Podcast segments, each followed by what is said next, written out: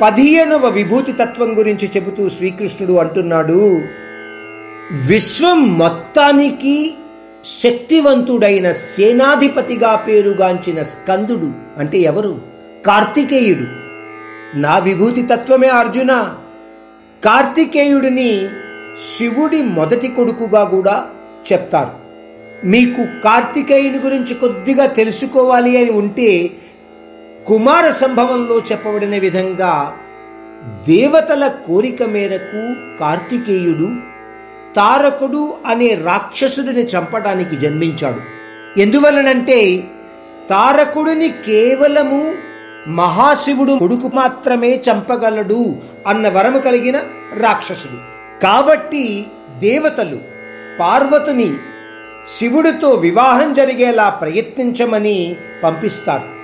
కానీ శివుడు నిత్య భక్తి ధ్యానంలో ఉండటం వలన పార్వతిని పట్టించుకోలేదని మనకు తెలియచేయబడింది.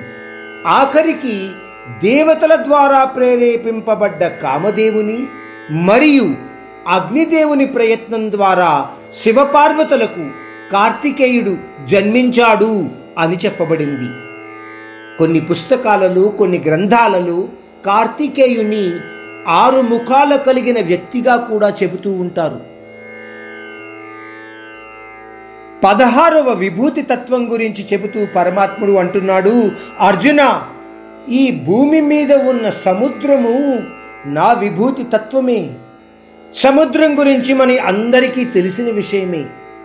ఈ భూమండలంలోని మూడు వంతులలోని రెండు వంతులు సముద్రంతోనే లేదా నీటితోనే నిండి ఉంది అని చెప్పబడుతుంది. కొన్ని లెక్కల ప్రకారము కొన్ని చోట్ల సముద్రపు లోతు ఒక కిలోమీటర్ నుంచి పదకొండు కిలోమీటర్ల దాకా కూడా ఉంటుంది అని చెప్పబడుతుంది. సముద్రము ద్వారా ఈ భూప్రపంచంలో మనుగడ సాగుతోంది అన్న విషయం మనకు కూడా తెలిసినదే. ఈ విశాలము మరియు ఆశ్చర్యాన్ని కలిగించే సముద్రము ఆ పరమాత్ముని అత్యంత శక్తివంతమైన వ్యక్తీకరణాలలో ఒకటిగా మనము గుర్తించగలగాలి. ఈ విధంగా గురువులలో ధర్మరక్షపరమైన ఆయుధ శక్తులు మనము త్రాగుతున్న నీటిలో మనము ఆ పరమాత్ముని యొక్క విభూతి తత్వాలను గ్రహించవచ్చు.